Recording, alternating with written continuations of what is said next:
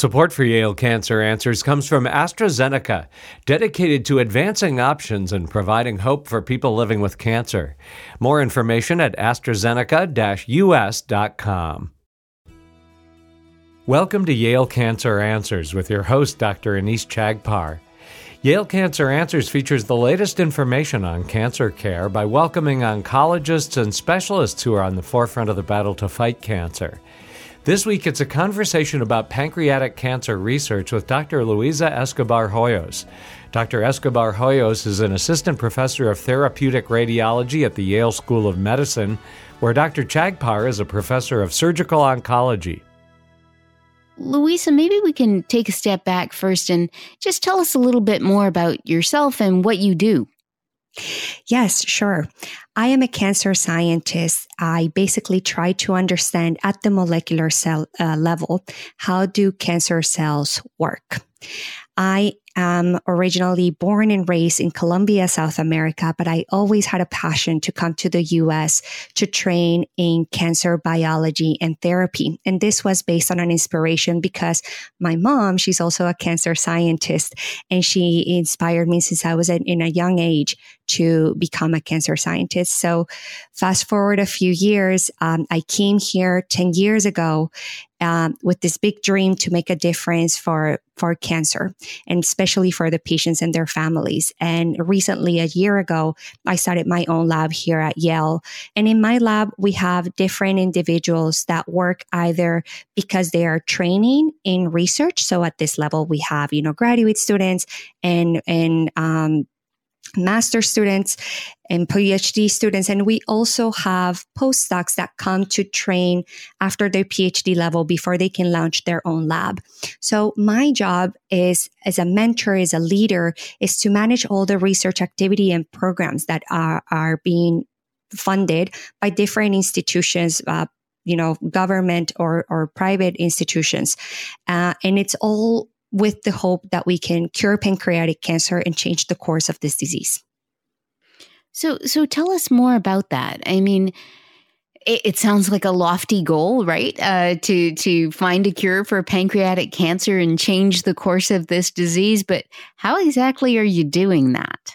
We try to understand this disease by using as many systems, biological systems that we can. So we start by first understanding the tumors from the patients. So to do this, we dive into doing DNA sequencing, RNA sequencing, proteomics to really understand the building blocks of these cells. Um, and, and from those analyses that we generate from the tumors, but also with clear understanding of the clinical need to develop new therapies to diagnose it early. That's when we start combining how can we use the data that we're receiving from the patients to answer these questions that the clinical field uh, has been challenged with. Then we go and we start engineering different model systems where we tightly control the variables. So for example, in cells, we can manipulate the expression expression of genes and proteins. Um, or in mice, we can actually introduce mutations to the mice in their pancreata and lead them or, or, or, force them to, to form tumors that later we can use these, all these models combined to test different hypotheses related to the basic biology of the cancer cell or to test different novel therapies that either we generated or a pharmaceutical company comes to us because they're interested in testing it in our models. So I guess what I'm trying to say is every time you're going to learn such a complex disease as it is cancer, you need to take advantage and to generate as many model systems to interrogate the hypothesis that it's behind it. So we do this in a team based effort. So in my group, not only we have people that are interested in basic science, but we also have clinicians or or, individuals who are in clinical training. So we can bring all of these areas of thought into these questions and these experimental designs that we do. We also bring computational scientists. For example, there's a lot of data out there that has been derived from multiple institutions and across the world of uh, sequencing from the patient samples. And sometimes we can build those databases in our in house, but we also take advantage of all of this data that is being deposited out there for other scientists to analyze in different ways. So as a community, we can actually develop and first learn better these, uh, understand better these tumors and also come up with better ways to treating them. And so by sequencing, you mean sequencing the, the the genes of, of the tumor itself? Yes. So what we do is we sequence the whole genome of that tumor cell. So we're looking at more than 95,000 genes at the same time. And we're interrogating, are there mutations on these genes? How differently is a gene being turned on or turned off between normal and cancer cells? And when we turn them on, do they produce a single protein or do they produce multiple proteins from that same template of the DNA. And so that level of complexity and imagine all of this, all these 95,000 um, genes, mutations, expressions on and off times number of cells in a tumor and times all the patients that are coming for us to analyze. So there is a lot of uh, data uh, analysis that goes here, uh, but really with what what's driving this analysis is the biological and clinical questions that we want to answer. And so as you as you look at all of this data and you're you're sequencing uh, the genomes of these cancers and figuring out which genes are turned on and which ones are turned off, what's the next step? I mean, what people really want to know is can you prevent pancreatic cancer either by causing aberrant genes that should not be turned on to stay not turned on or uh, turn them off um, once they're already there? So, can you prevent uh, cancers from forming? Or can you use some of what you're learning in terms of the sequencing to actually treat these cancers? So, how do you kind of get from understanding what genes are turned on and what genes are turned off to really having something that has clinical impact? That's a very good question. So in pancreatic cancer field, there are two kind of points two points of, of, of, of, research that we're trying to tackle. The first one is early diagnosis, and then the second one is treatment. My lab in particularly is focused more on the treatment side. So when we start looking for what are we going to learn from all of these sequencing in terms to really come up with novel ways for therapeutic approaches for these patients that desperately need it? We take an approach where we start comparing the tumors from patients that actually were very aggressive versus those tumors from other patients that were maybe a little bit more responsive to therapy. And we try to understand how are these tumors different at the molecular level. The reason why we want to understand differences is because we don't think that there is a single therapy that works for all of the tumors. We know that the mutations that the tumors carry makes them biologically different. So what I'm trying to say is, although they may have the same diagnoses at the molecular level, they're almost kind of oranges and apples. And so we're trying to dissect out the therapy that goes for the oranges and the therapy that goes for the apples.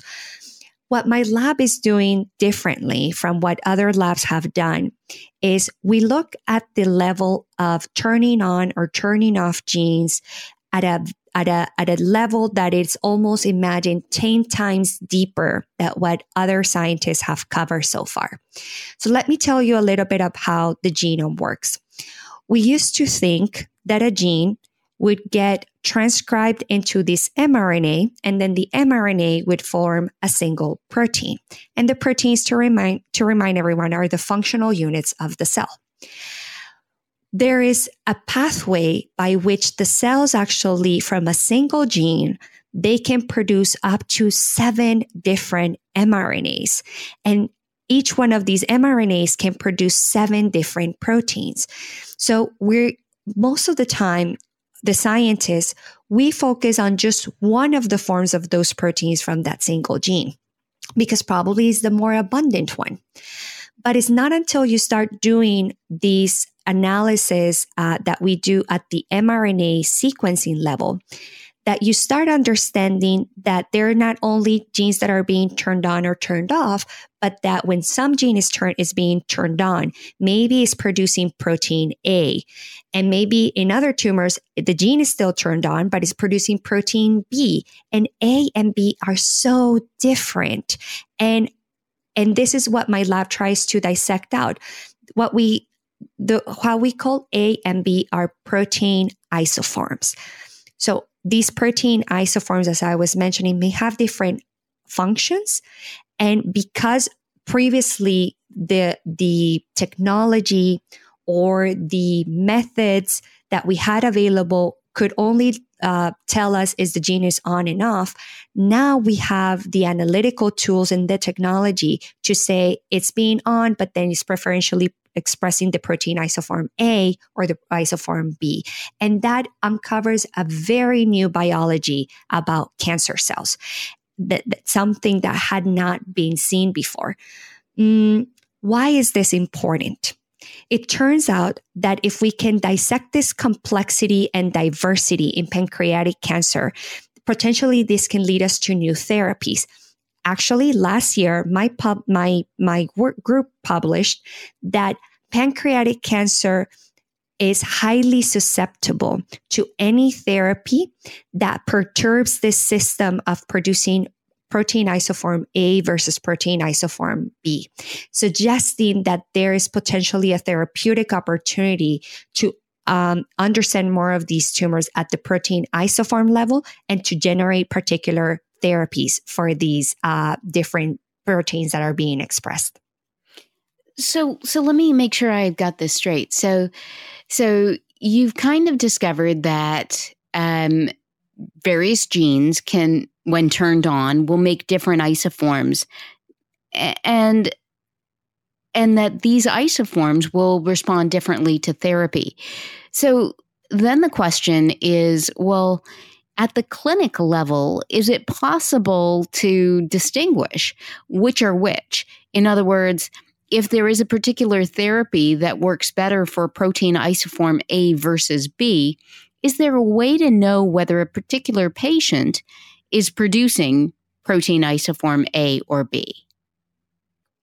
Yes. So basically, we're trying to get at the point where we develop a biome, an isoform specific therapy. Uh, and this will drive um, personalized therapy. We have developed in my lab a novel therapeutic uh, mechanism to be able to switch and correct this uh, isoform expression. Let's say that isoform B is the most is the most uh, aggressive one and is the most uh, tumorigenic, we can actually correct that that isoform and switch it to the to the A form, which is actually the less aggressive form, and this can drastically impact the biology and the growth of the tumor. So we're excited to see what what's going to happen with this new therapy as we start uh, moving it into clinical trials. Interesting. Well, we're going to have to take a short break for a medical minute, but we'll get back into that conversation right after this with my guest, Dr. Luisa Escobar Hoyos. Support for Yale Cancer Answers comes from AstraZeneca, working to eliminate cancer as a cause of death. Learn more at AstraZeneca-US.com. This is a medical minute about pancreatic cancer, which represents about 3% of all cancers in the U.S. and about 7% of cancer deaths. Clinical trials are currently being offered at federally designated comprehensive cancer centers for the treatment of advanced stage and metastatic pancreatic cancer using chemotherapy and other novel therapies. FOLFIRINOX, a combination of five different chemotherapies, is the latest advance in the treatment of metastatic pancreatic cancer, and research continues at centers around the world looking into targeted therapies and a recently discovered marker, HENT1. This has been a Medical Minute brought to you as a public service by Yale Cancer Center. More information is available at yalecancercenter.org. You're listening to Connecticut Public Radio. Welcome back to Yale Cancer Answers. This is Dr. Anees Chagpar, and I'm joined tonight by my guest, Dr. Luisa Escobar Hoyos. We're talking about her recent research looking at pancreatic cancers. And before the break, she was telling us about how she's looking at uh, really the the the genome of these cancers, finding out that it's not just about genes being turned on and turned off, but what protein isoforms those genes that are turned on actually make. And some of those may be more aggressive than others. So, Luisa, before we dig more into your research and and the idea that you could actually switch from a, a, protein isoform that is more aggressive to a protein isoform that's less aggressive, maybe we can take a step back and you can tell us a little bit more about why you decided to look at pancreatic cancer to begin with. It's certainly one of the most lethal cancers, um, but talk a little bit more about that. Yes, so it's actually a personal journey. Um, when I was a PhD student, I used to study cervical cancer. Cervical cancer, as we all know, is now not as lethal because we have it controlled because we screen for this disease and um, there's less cases that appear in the US. But after my PhD, I started thinking that I wanted to put all my effort to understanding a cancer that really needed our attention. And that's when pancreatic cancer came to, to, to my mind. Several reasons. Um, there is a, a, clinical need that we need to meet. Um, in the last 40 years, we have not changed the five year survival of pancreatic cancer, although we had made a big progress in understanding the genetics. Um, and also, I wanted to be sure to bring whatever I had learned from my understanding of cervical cancer and apply it into understanding this more aggressive disease. And that's when I started training in pancreatic cancer at Memorial Sloan Kettering Cancer Center under the mentorship of Steven Leach, a well world renowned uh, pancreatic cancer scientist. So we both kind of wanted to study a different level of gene expression uh, by understanding isoform switching by more specifically understanding the RNA splicing pathway in these cancer cells. So, so you you had talked a little bit before the break about this isoform switching, but you you just introduced a new term, RNA splicing. What exactly is that, and how does that play into this whole story? Yes. So RNA splicing is this pathway by which the cells decide to uh, produce one protein isoform versus another. And this is what allows the cell to diversify the proteome. So previously we were talking about 95,000 genes.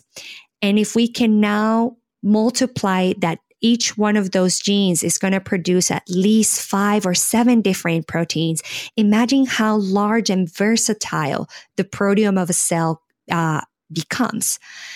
Um, we wanted to study this pathway or why it came to our attention. It was actually from patient derived data in 2016, when I decided to study this cancer, there were many groups that were coming up with this hypothesis that pancreatic cancer comes into these two molecular subtypes. And there is one subtype that is more lethal that different authors coined the term either basal or squamous subtype. And then the less lethal uh, form, which the authors called it classical. When we look back into the more aggressive form, this basal squamous molecular subtype, we were seeing that these tumors have a high expression of all of these genes that are going to encode for the splicing machinery, all the proteome that actually uh, allows the cells to produce different protein isoforms. And we started wondering if the reason why these tumors are so aggressive is probably because could they be more versatile in switching from one isoform to another one depending on whatever therapy we provide to the to the patient that later lands into the tumor? Is this why previously we had not been able to target the right protein isoforms because we had until this point ignored the importance of isoforms in this disease. And so, so that's an interesting concept, right? That um, certain cancer cells may have this splicing ability that helps them to switch from a given protein isoform to another protein isoform that may be more resistant to therapy. When you look at these two different subtypes, are they different in terms of their aggressiveness even before the therapy? In other words, is it that these protein isoforms actually cause differences in the biology of the aggressiveness of the tumor itself? Or is it really this ability to react to the treatment um, with a different isoform that is more resistant? We think it's actually both. We think that this capability of being plastic, it appears in naive tumors. So meaning that before any treatment, but it also gets used once you challenge the tumor with different therapies.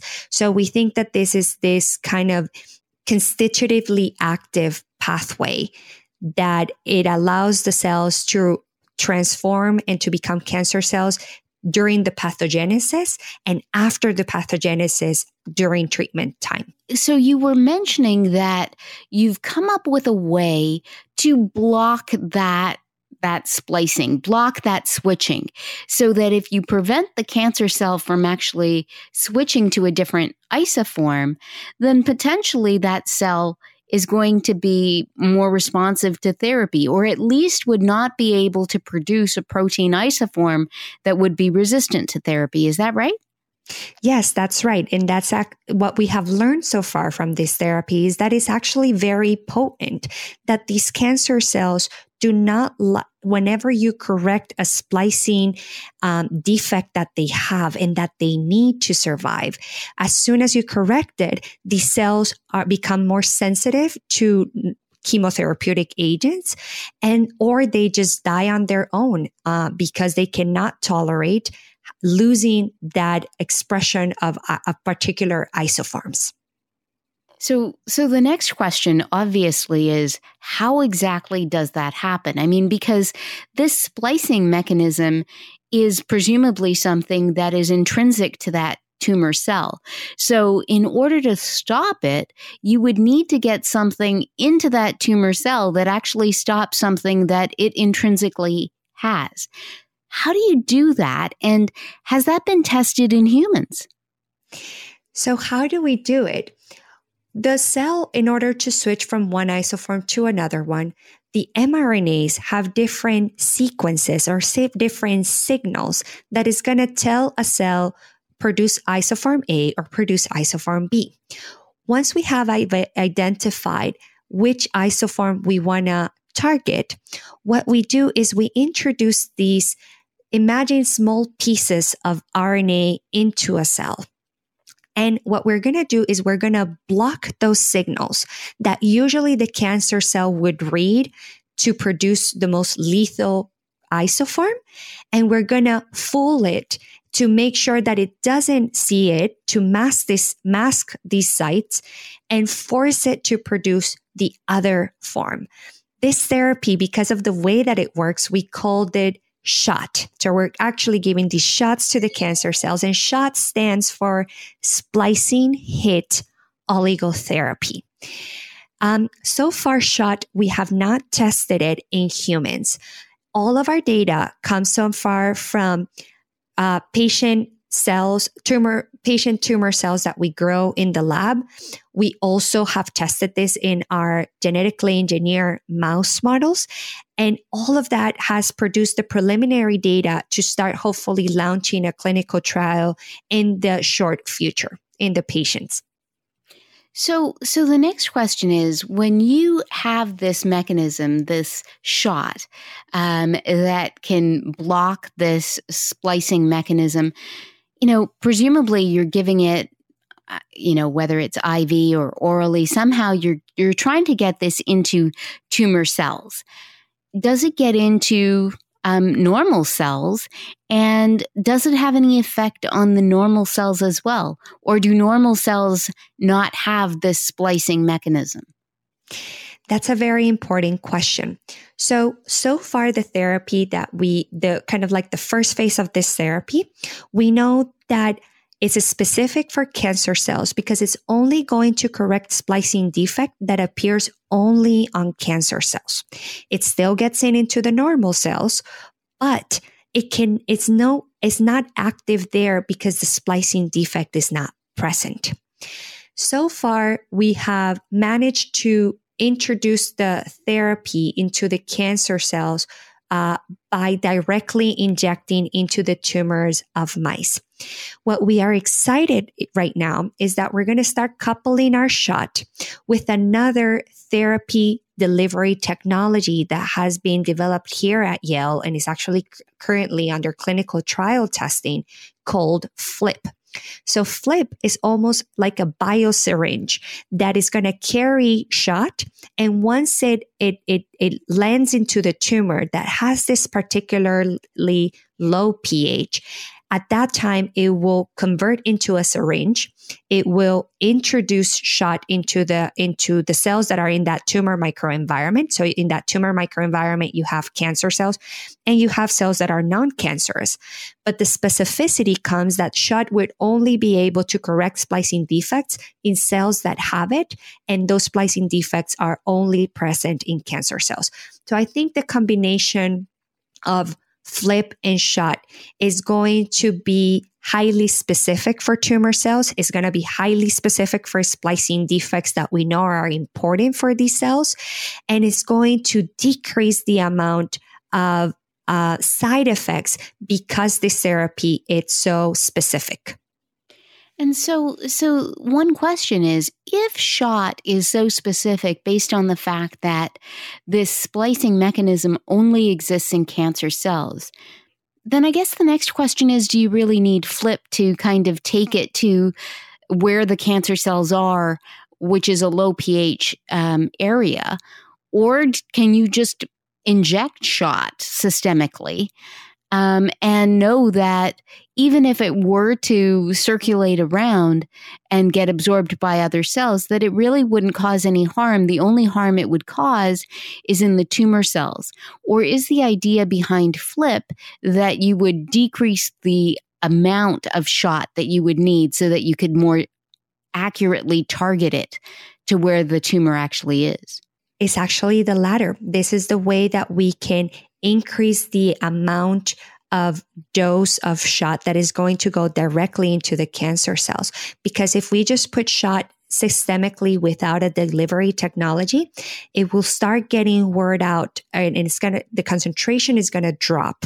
And by the time the little bit that reaches the tumor, it might be too low to have a biological impact. Yeah. And so and so has this combination of pHLIP and shot been tried in mouse models? We're actually testing it. And this is part of one of the reasons why I wanted to come to Yale because I wanted to combine our very exciting therapy with other delivery technologies that were being developed here specifically for, um, uh, for these, these um, therapies that modify the way that the cells express proteins and turn on genes. And so we are hoping that now that the research is ramping up after COVID, that we can start testing. We cannot wait to collaborate. And we're already starting to synthesize the shot in combination with pHLIP. Dr. Luisa Escobar Hoyos is an assistant professor of therapeutic radiology at the Yale School of Medicine. If you have questions, the address is canceranswers at yale.edu, and past editions of the program are available in audio and written form at yalecancercenter.org. We hope you'll join us next week to learn more about the fight against cancer here on Connecticut Public Radio.